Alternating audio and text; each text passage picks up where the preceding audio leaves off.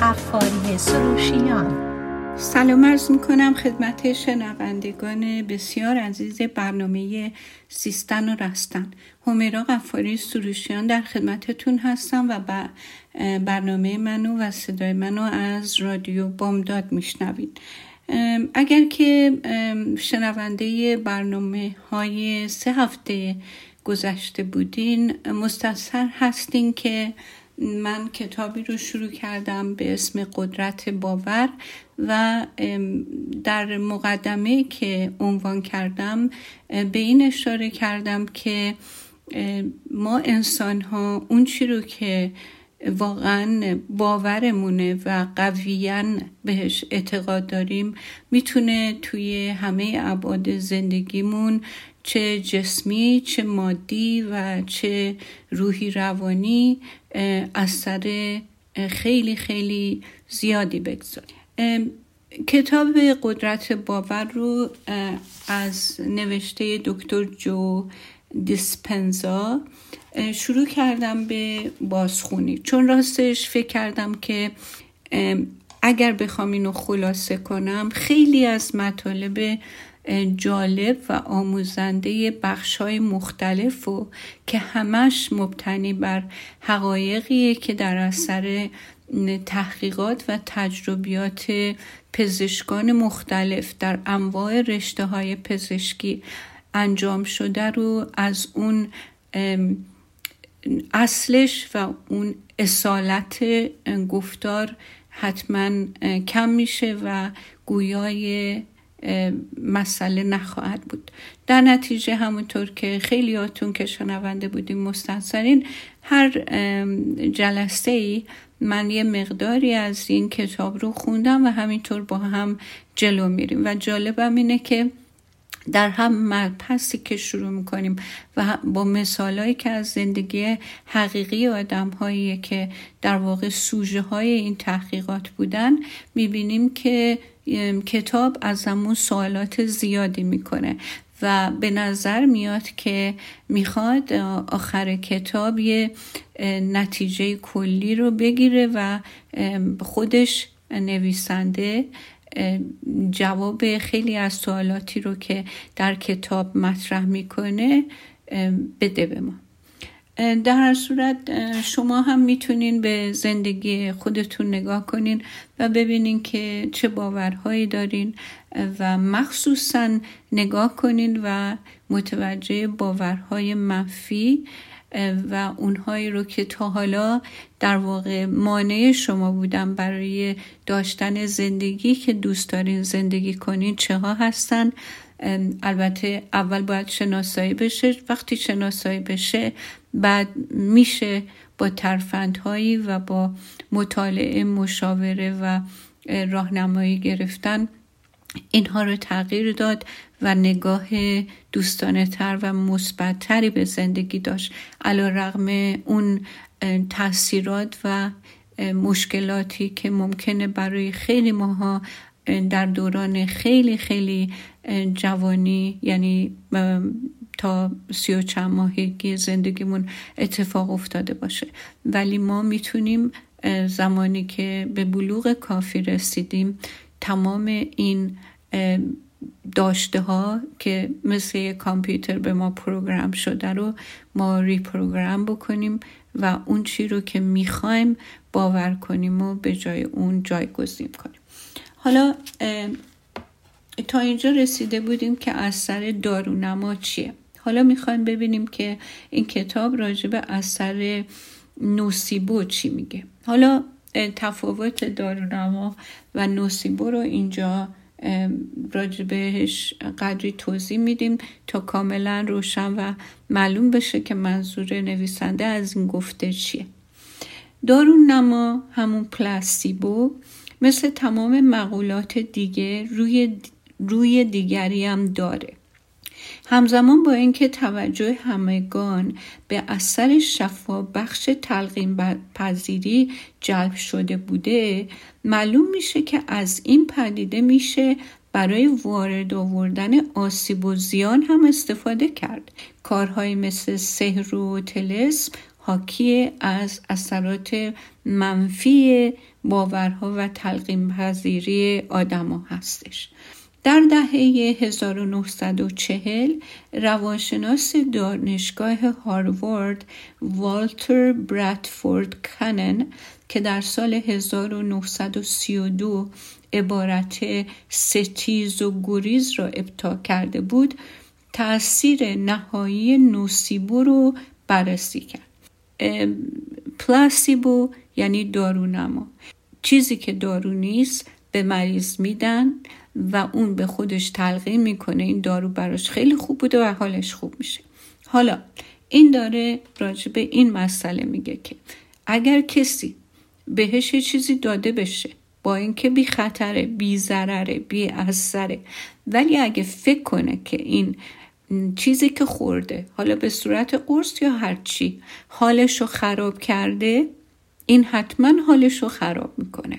خب اینجا میگه که پدیده ای که او اون رو مرگ با تلس مینامید. کانن گزارش های داستانگونه افرادی رو بررسی کرد که اعتقاد فرهنگی قدرتمندی به قدرت جادوگری و دوانویسی داشتند و بعد از آنکه مورد تلسم و نفرین واقع شده بودند با توجه به اینکه هیچ آسیب ظاهری و هیچ مدرکی دال بر مسمومیت یا عفونت در اونها وجود نداشت اینا در بستر بیماری افتاده و تا سر حد مرگ بیمار شده بودن. تحقیقات اون زمینه رو برای درک این مسئله فراهم کرد که سیستم های پاسخدهی فیزیولوژیکی بدن چگونه به عواطف به ویژه ترس امکان بیماری زایی میده. کانم می‌گفت باور قربانی به قدرت کشنده تلسم تنها یکی از عوامل روانی متعددیه که منجر به نابودی و مرگ فرد میشه.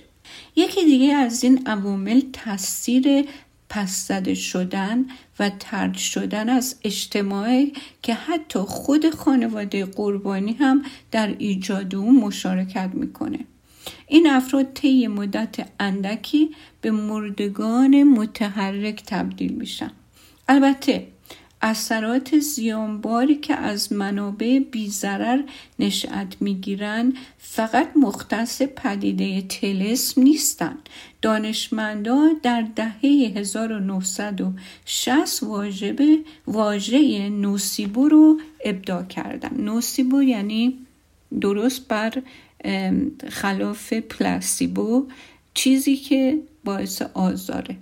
کلمه لاتین به معنای آسیب می‌زنم.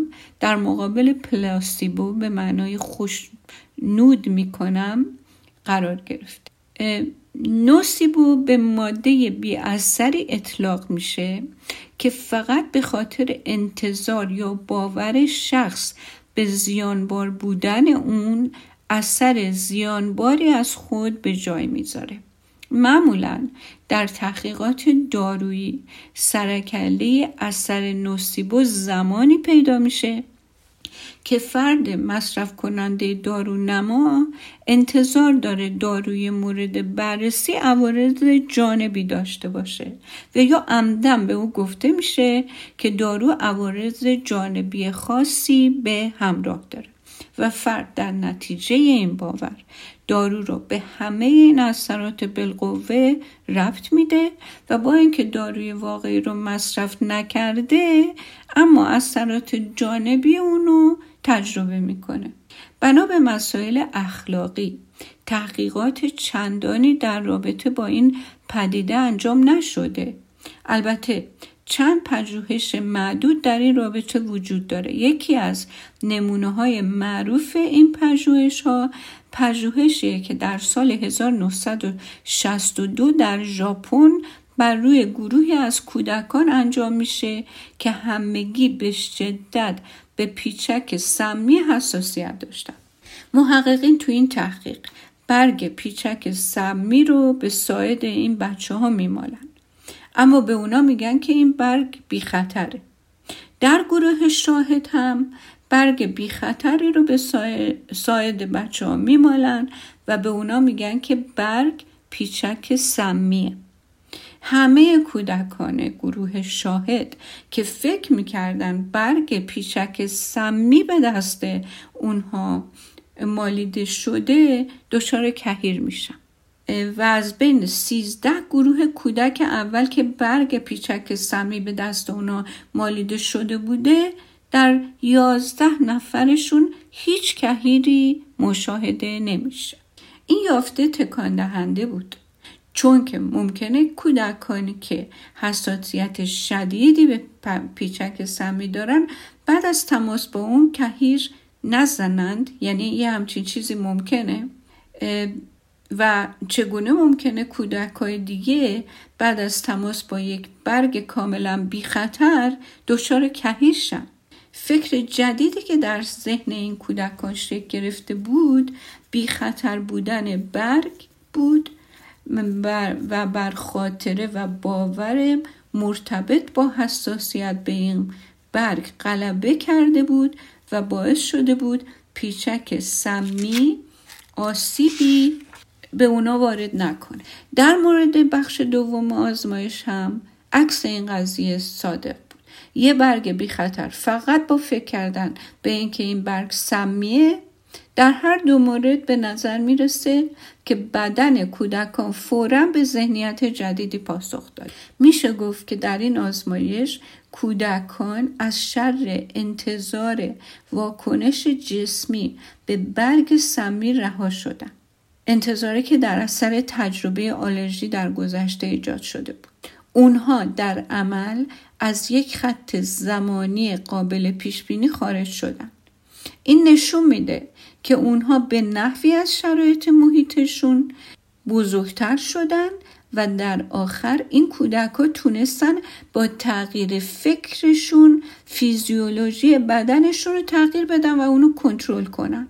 این شواهد خارق‌العاده نشون داد که فکر یعنی اون انتظاری که آدم داره می‌تونه بیش از محیط فیزیکی یعنی اون چیزی که واقعیه تو بدن ما اثر بذاره. و به این ترتیب زمینه رو برای ظهور حوزه علمی جدیدی به نام سایکو نورو ایمیونولوژی تاثیر افکار و عواطف بر سیستم ایمنی فراهم کرد که حلقه مهمی از تحقیقات مربوط به پیوند ذهن با جسم به شمار میره. در دهه 1960 تحقیق قابل توجه دیگه در رابطه با اثر نوسیبو انجام شد که در اون بیماران مبتلا به آسم مورد بررسی قرار گرفته. در این تحقیق محققین به چهل بیمار مبتلا به آسم اسپری هایی دادن که چیزی جز آب بخار تو اونها وجود نداشت اما به اونها گفتن که تو این اسپری ها یک ماده حساسیت زا یا محرک وجود داره. 19 نفر یعنی 48 درصد از اونها علائم آسم مثل انصداد مجاری هوا رو تجربه کردن و دوازده نفرشون یعنی سی درصد اونها حملات کامل آسم داشتن. سپس محققین به افراد تحت آزمایش اسپری های دیگه دادن و به اونا گفتن این اسپری ها حاوی مواد دارویی و علامه اونها رو برطرف خواهند کرد. در این مورد نیز گرچه در اسپری ها تنها بخار آب وجود داشت ولی مجاری هوایی به خوبی باز شدند. خب در هر دو موقعیت هم در ایجاد علائم آسم و هم در پرطرف کردن اونها بیماران فقط به تلقین و به فکری که محققین در ذهنشون کاشته بودن واکنش نشان دادن. و نتیجه نیز همان چیزی شد که محققین انتظار داشتن. این افراد وقتی فکر می‌کردن که در حال استنشاق مواد مضرن دچار آسیب شدن و وقتی فکر می‌کردن دارن دارو دریافت می‌کنن حالشون خیلی هم خوب می‌شد. و این افکار از محیط و از واقعیت اونها بزرگتر بودن. میشه گفت که افکار این افراد واقعیت کاملا جدیدی رو برای اونها به وجود آورده بودن. این مسئله در رابطه با باورهایی که داریم و افکاری که هر روز در سر میگذرونیم به ما چی میگن؟ در فصل زمستان هر جو که میری مقالاتی در مورد فصل آنفلانزا به چشم می‌خوره. کاغذهایی رو می‌بینیم که میگن واکسن آنفلانزا موجوده و همه اینها به ما یادآوری می‌کنن که اگر واکسن آنفلانزا نزنیم مریض میشیم.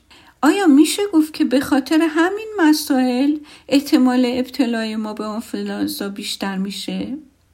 بیشتر ما انسان ها وقتی شخصی رو می‌بینیم که علائم آنفلانزا داره درست مثل اون کودکانی میاندیشیم که در اثر تماس با برگ بی اثر دچار کهیر شدن و یا مثل بیمارایی که بعد از استنشاق بخار آب دچار واکنش برونشی قابل توجهی شدن. آیا میشه گفت که همین عامل سبب ابتلای ما به آنفلانزا میشه؟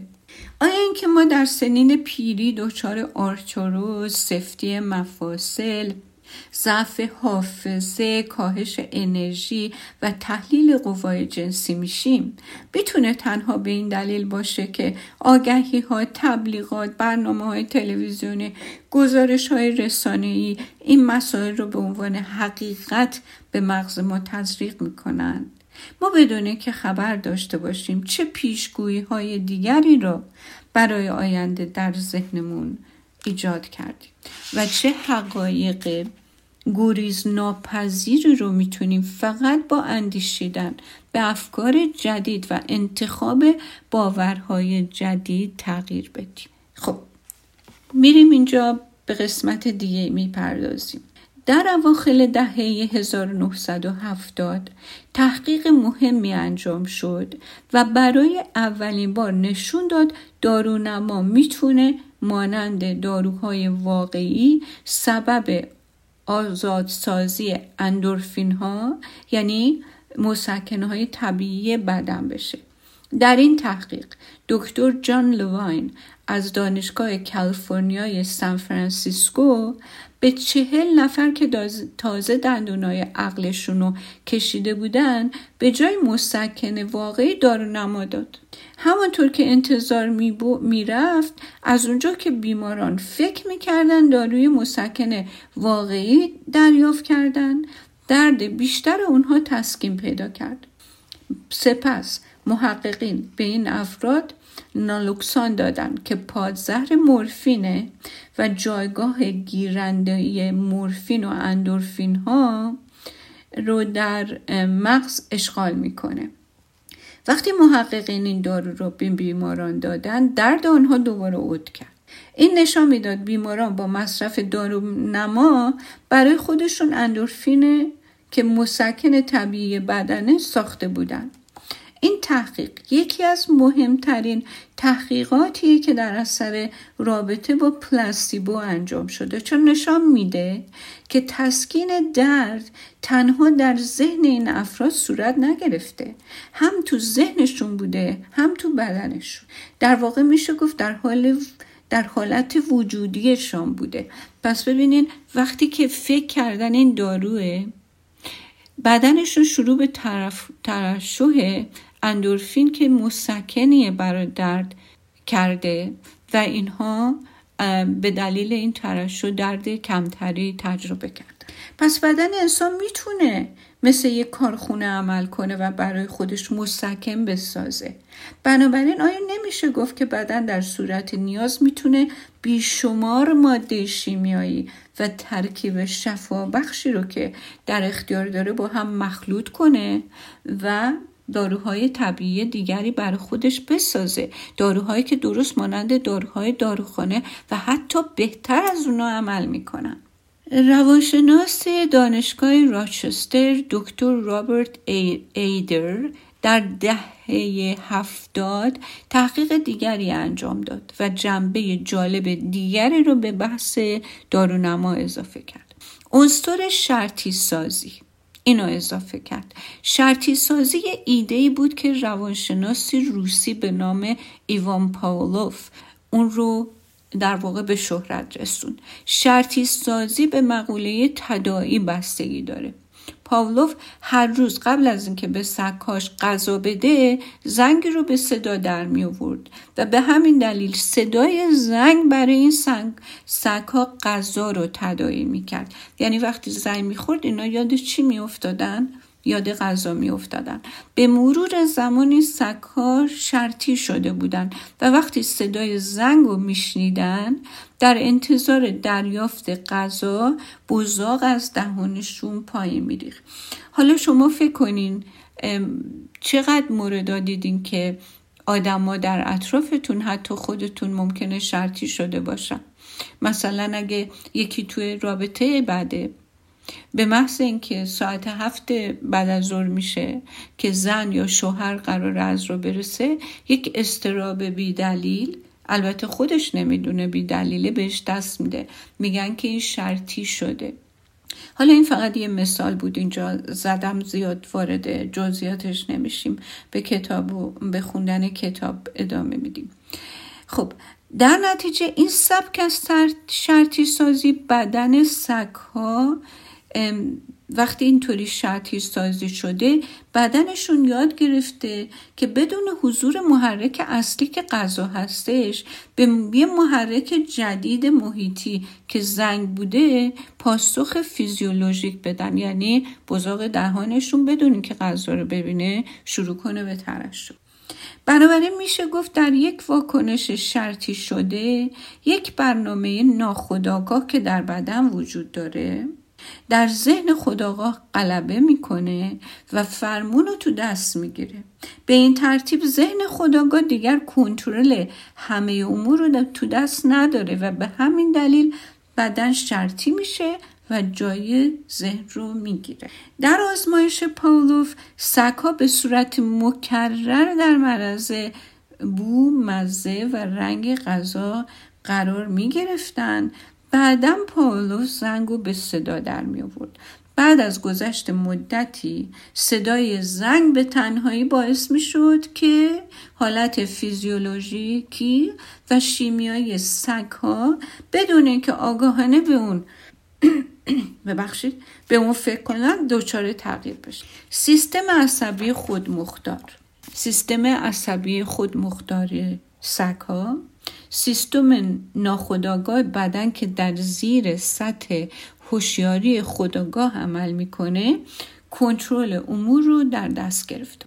بنابراین شرطی سازی با ربط دادن خاطرات گذشته به انتظار اثرات درونی که در واقع مقوله که خاطره تدائی رو بهش نسبت میدیم. تغییرات درونی ناخودآگاهی رو ایجاد می‌کنه. تا جایی که نتایج مورد انتظار به صورت خودکار پدید میان هرچه شرطی زادی قوی تر باشه کنترل خداگاه ما بر این فرایندها کمتر میشه و برنامه های ناخداگاهمون خودکارتر میشن. خب. حالا اگر اجازه بدین من میرم و برمیگردم. بعد از یه بریک کوتاه دوباره به دنباله برنامهمون ادامه میدیم. با من باشید.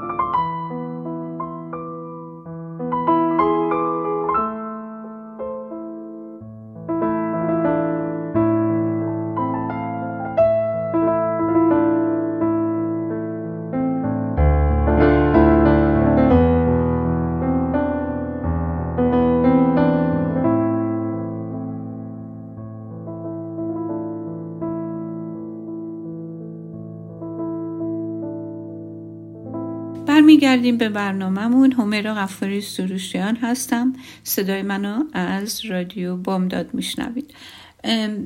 توی برنامه کتابی داریم می‌خونیم به اسم قدرت باور و صحبتمون اونجا تموم شد که دکتری از دانشگاه راچستر به نام دکتر رابرت ایدر تحقیقات زیادی انجام داده راجع به مسئله شرطی سازی. و این دکتر می‌خواست بررسی کنه که این واکنش های شرطی شده تا چه مدت دووم میارن او به موشای آزمایشگاهی آبی میده که اونو با ساکارین شیرین مخلوط کرده بوده و داروی سیکلوفسامید به اون اضافه کرده بوده. این دارو باعث بروز دردهای شکمی میشه. بعد از اینکه موشا شرطی میشن و طعم شیرین آبو به درد شکم رفت میدن این دکتر انتظار داره که موشا به زودی از نوشیدن این آب پرهیز کنن او می‌خواسته ببینه موشا تا چه مدت از نوشیدن این آب پرهیز می‌کنن تا مشخص کنه واکنش شرطی شده اونها نسبت به آب شیرین شده تا چه مدت دووم میاره اما این دکتر در ابتدا نمی‌دونست که سیکلوفسامید سیستم ایمنی رو هم سرکوب می‌کنه. در نتیجه وقتی مشاهده کرد که موشاش دارن در اثر عفونت های باکتری و ویروسی تلف میشن واقعا حیرت کرد. او رویه آزمایش خودش رو تغییر داد به این ترتیب که همچنان به موشا آب ساکارین دار می‌داد آب رو با قطره چکون به خورده اونا می‌داد اما دیگه در اونها سیکلوفسامید نمیریخت موشا دیگر داروی سرکوب کننده سیستمی ایمنی رو دریافت نمی‌کردن اما با این حال همچنان در اثر حفونت تلف می شدن. در این حال موشای گروه شاهد که فقط آب شیرین شده رو دریافت کرده بودن همچنان سالم بودن. ایدر همین دکتر به کمک دکتر نیکولاس کوهن ایمونولوژیست دانشگاه راچستر پی می‌بره که وقتی موشا شرطی میشن و مزه آب شیرین شده رو به اثرات دارو بر سرکوب سیستم ایمنی ربط میدن این تداعی ارتباط. اونقدر قویه که نوشیدن آب شیرین شده به تنهایی می‌تونه اثرات فیزیولوژیکی دارو رو ایجاد کنه و به سیستم عصبی سیگنال بده که سیستم ایمنی بدن رو سرکوب کنه. موشای این دکتر نیز مانند سملون که سرگذشت اونو تو فصل یک ما مطالعه کردیم تنها به خاطر فکر کردن جان خودشون رو از دست می‌دادن محقق مشاهده کردن که ذهن می‌تونه به صورت ناخودآگاه بدن فرد رو وادار به کارایی کنه که بی حتی بیشتر حتی به فکرش هم خطور نمی کرده. در این دوره فعالیت شرقی مراقبه استعلایی یعنی TM که توسط گروهی هندی یه گروه به نام ماهاراشی ماهش یوگی آموزش داده می شده توی امریکا طرفدارای بسیاری پیدا کرده بوده. حتما اسمش رو شنیدین. افراد مشهور زیادی به این سبک از مراقبه روی آورده بودن. اولین اون گروه ها هم بیتلا بودن که تو دهه 1960 وارد این خط و مرام شده بودن و این باعث شده بوده افراد زیادی به اونا علاقه من بشن. برای اینکه همه می‌دونین تو دهه 60 گویا عاشق گروه بیتلز بودن. در این تکنیک فرد ابتدا ذهن خودش رو ساکت می‌کنه. بعد دعایی رو به مدت 20 دقیقه در هر جلسه مراقبه که روزانه باید دو بار انجام می شده تکرار می‌کنه. هدفم از این مراقبه دستیابی به آگاهی معنوی. این فعالیت نظر هربرن بنسون متخصص قلب دانشگاه هاروارد رو خیلی به خودش جلب می‌کنه و اون می‌خواد بدونه که آیا این تکنیک می‌تونه به کاهش استرس و کاهش ریسک, های، ریسک فاکتورهای بیماری قلبی کمک کنه یا نه.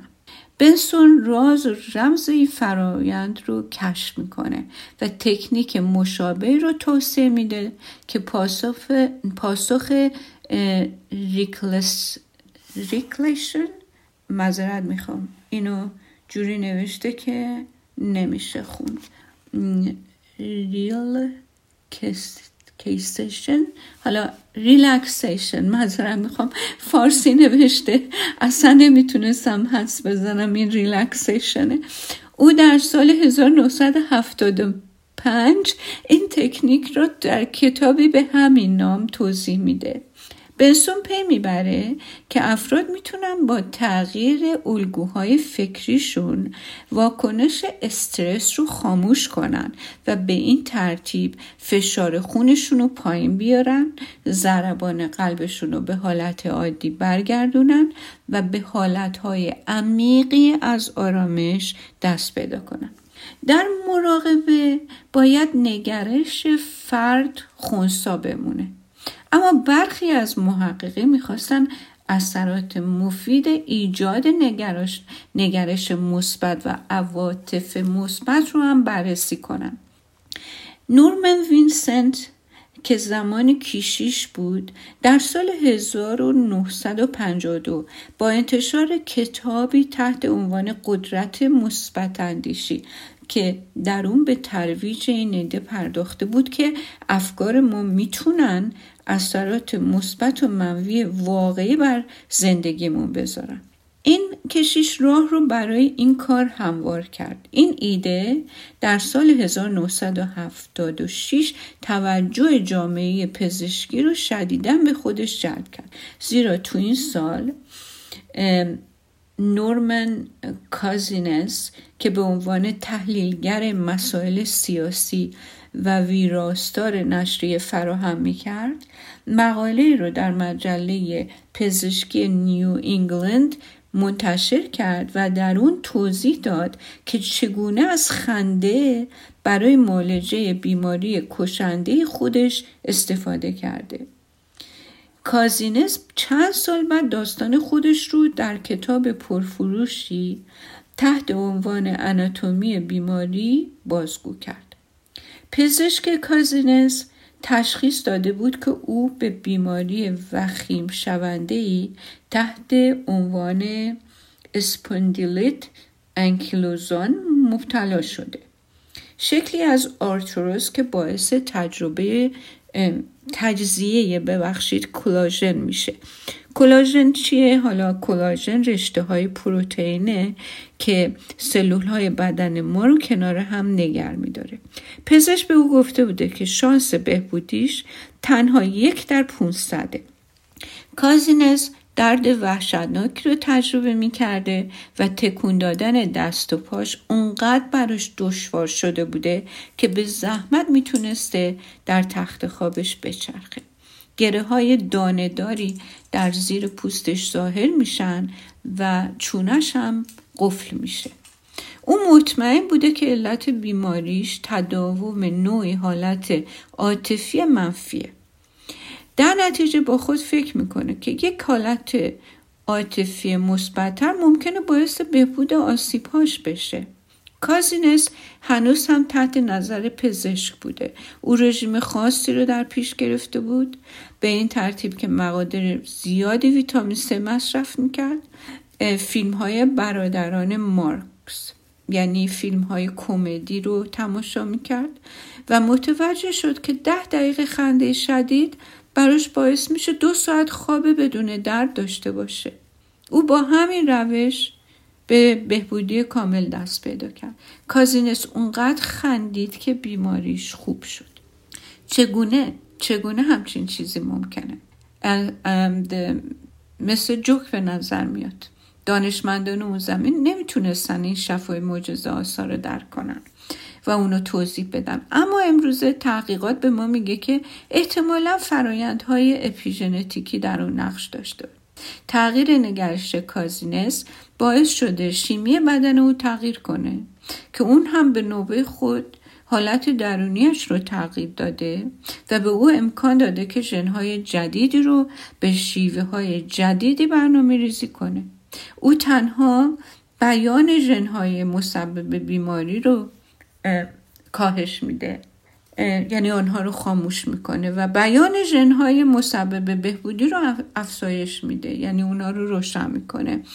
حالا اینجا اشاره میشه که در فصل آتی به تفصیل به موضوع روشن و خاموش کردن ژنها این کتاب خواهد پرداخت.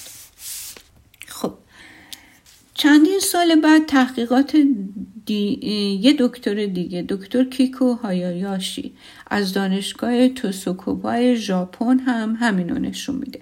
در تحقیقاتی که اون می‌کنه بیان 39 ژن در بدن بیماران دیابتی بعد از تماشای برنامه کمدی یه ساعته افزایش پیدا می‌کنه که 14 مورد از اونها به فعالیت سلول های کشنده طبیعی ربط داره. سپس یه روز دیگه همین افراد به یک سخنرانی در مورد دیابت گوش می‌کنن. هیچ یک از این ژنها به طور مستقیم ارتباطی با تنظیم گلوکوز خون نداشتن.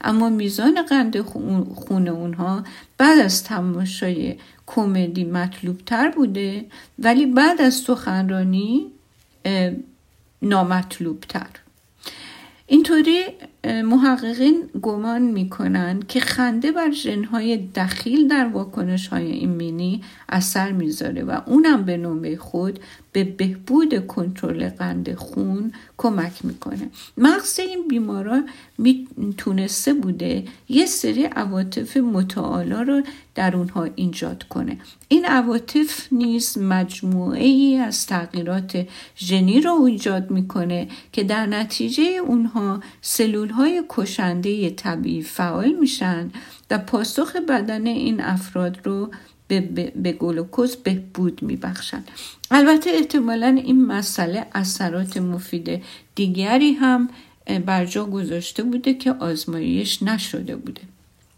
کازینس در سال 1979 در مورد دارونما میگه اگه یادتون باشه کازینس همون نویسنده بود که دچار آرتروز وحشتناک بود.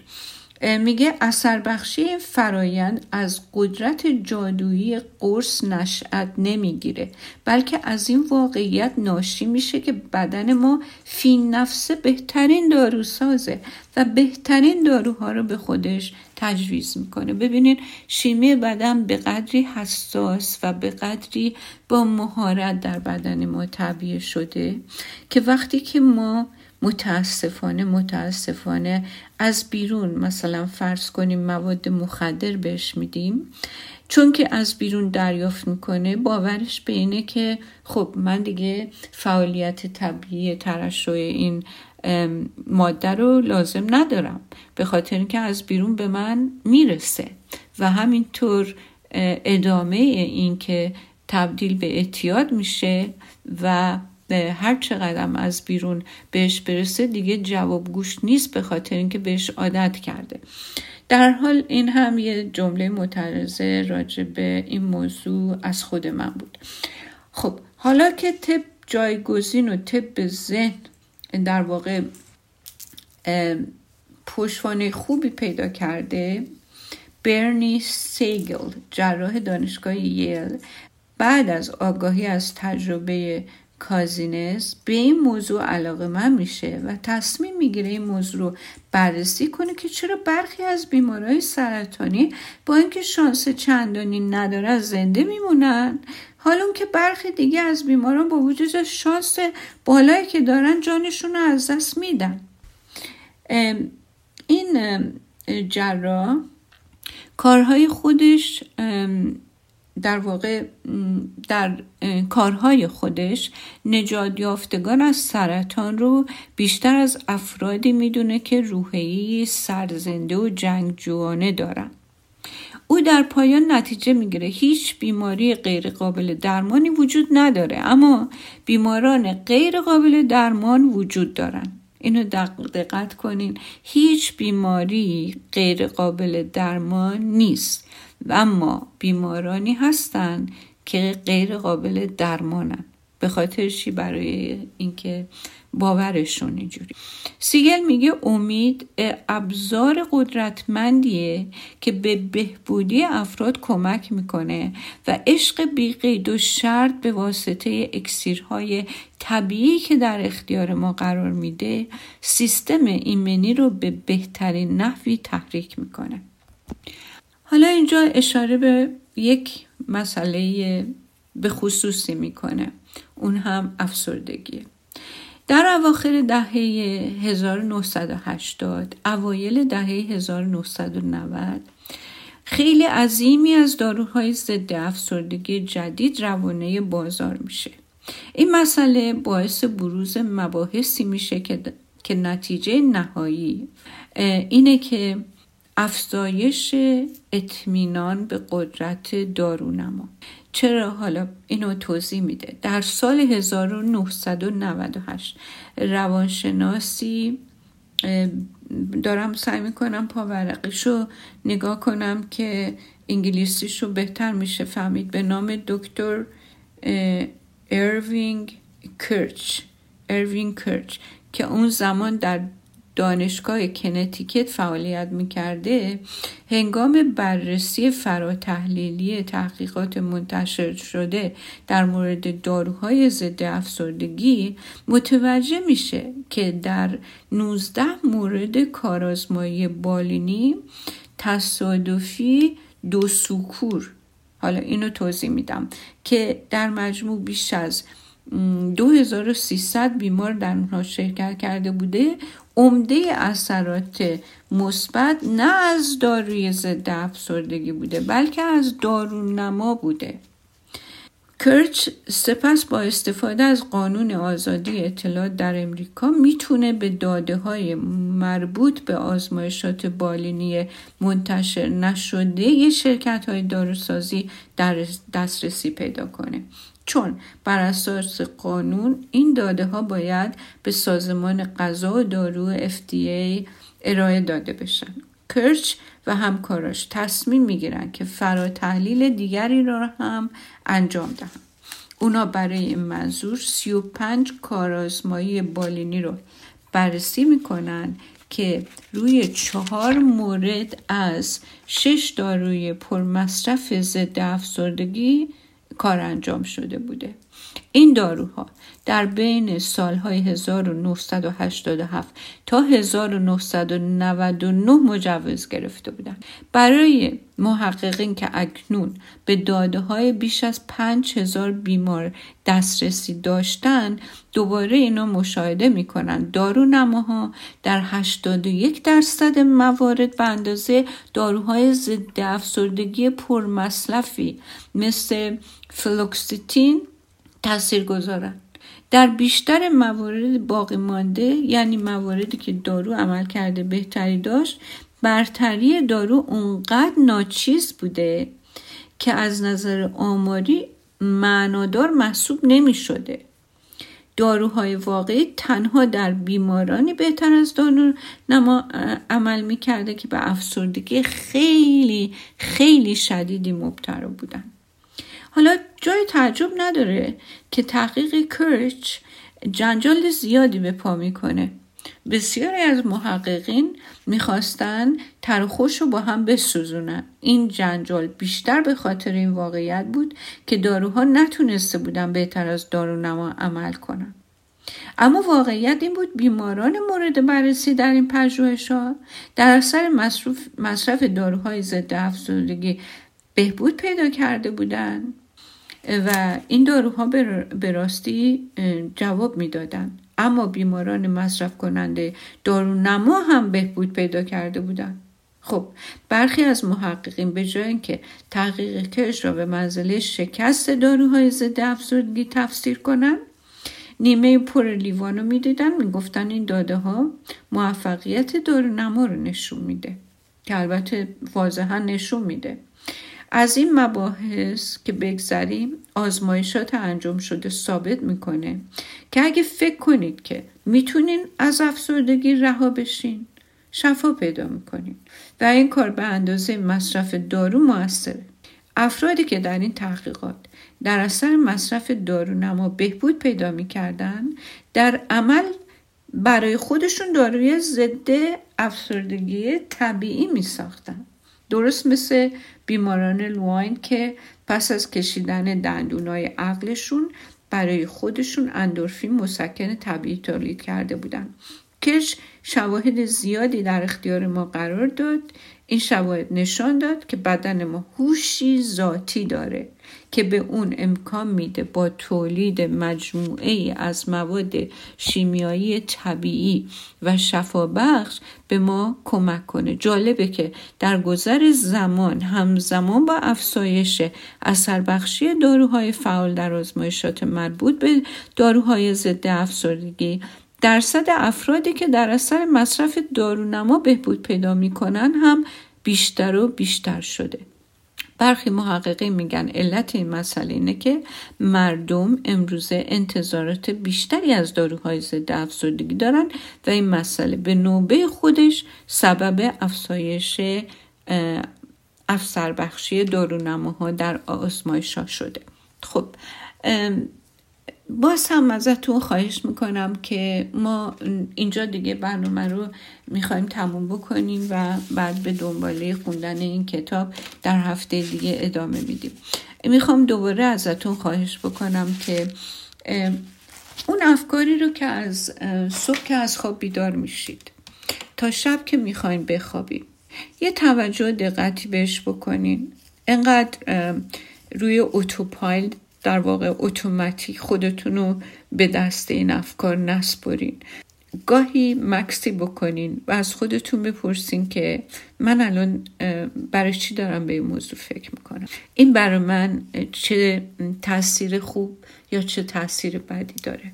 چقدر مواد شیمیایی بدن من تحت تاثیر این افکار منه و من دارم با بدنم چی کار دارم می‌کنم و چه جور مواد شیمیایی کمک می‌کنم با افکارم که بدنم به طور طبیعی از این لابراتوار قوی و اعجاب انگیزه که این خلقت به من داده در جهت سلامت یا در جهت بیماری من استفاده امیدوارم که این تمرین و این یادآوری رو در طول هفته به خودتون بکنین. تا هفته آینده به خدای بزرگ میسپارم. همتون و روز و روزگار بهتون خوش.